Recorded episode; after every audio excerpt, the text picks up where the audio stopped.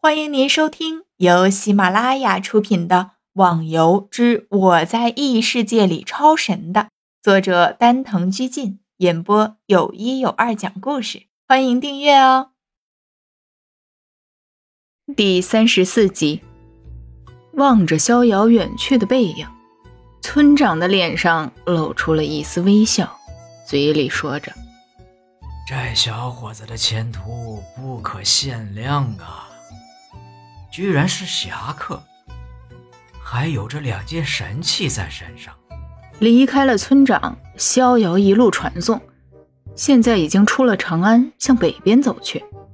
逍遥甚至抱怨：这个游戏为什么不弄一些交通工具呢？汽车、飞机、宇宙飞船，咱就不说了，弄个小摩托、小电驴也好啊。这么走着实在是太累了。十字路口。终于走到了十字路口，逍遥按照村长的吩咐继续向右走去。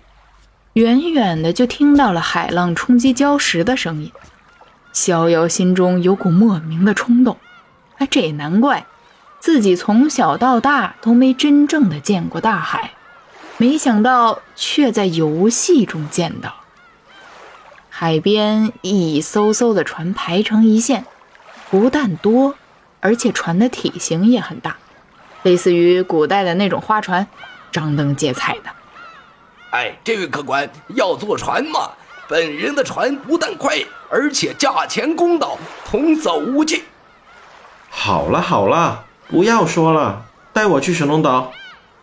逍遥实在受不了 NPC 的唠叨，赶忙打断他的话：“神农架，那里可是很危险啊。”你真的要去那里？听说逍遥要去神农岛，船家马上用一副看死人的眼睛看着他。是的，你带不带的？不带我找别人了。真是的，一个 NPC 怎么这么多话？就是危险也是自己危险，他怕什么怕？啊，去去去，当然去了。不过这个价钱嘛，要贵上五十个金币。开船的 NPC 奸笑着，对于这样的笨蛋，不敲敲他的竹杠，真是对不起自己了。好，好，快点走吧。现在的区区五十个金币，逍遥还真不放在眼里。船缓缓地向大海中心驶去，逍遥一个人站在船头上，眺望着远处的海面，心情波澜起伏。似乎感受到了大海那种伟大和包容，内心中有一股气流需要大喊着发泄出来。远远的，只见前面的一处黑点，逍遥问道：“那里是不是神农岛？”“唉，是的，因为神农架终年被烟雾笼罩，所以在远处是看不清的。”只有当你进入之后，才能感受到里面的世界。哦，莫非你进去过了？听船家的话，像是很清楚似的。逍遥便问道，希望得到一些有利的消息。哎，怎么可能呢？我这把老骨头可经不起折腾了。我也是听别人说的。既然船家那儿得不到消息，逍遥也就不再多问。神秘的事物还是由自己来发掘比较有满足感。不过神农岛还真是被烟雾包围着，现在的船已经驶入了神农岛的范围，周围什么都看不到，到处都白茫茫的。神农架已经到了，这是联络用的东西。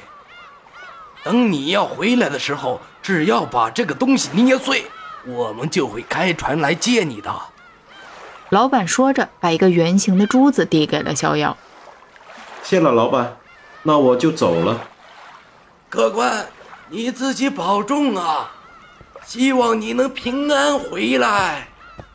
当逍遥踏上神农岛时，原本模糊不清的感觉完全消失。明明周围笼罩着雾气。但是却完全的感觉不到，仿佛它本身就不存在呀。这个设置还真是奇特，呵呵。脚下是一条完全不知道通向何处的小路，蜿蜒盘绕着，周围是高耸的树木，充满着清新舒爽的气息。走过这片树林，前面像是一片比较小的平原，千奇百怪的植物，还有许多可爱的小动物，看得逍遥都不忍心上去砍它们了。这么多植物，到底哪些是药材呢？逍遥郁闷地看着地上的各种花花草草，转眼一想，管它呢，只要是植物就采，反正九转神炉里面的空间是无限的。怕什么？逍遥把神炉拿出来放在地上，然后对着地上的植物拼命的使用采集术，就听到系统的声音疯狂的喊：“采集术失败！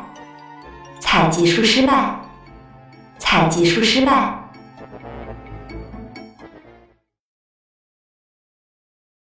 听众小伙伴，本集已播讲完毕，请订阅专辑，下集更精彩哦。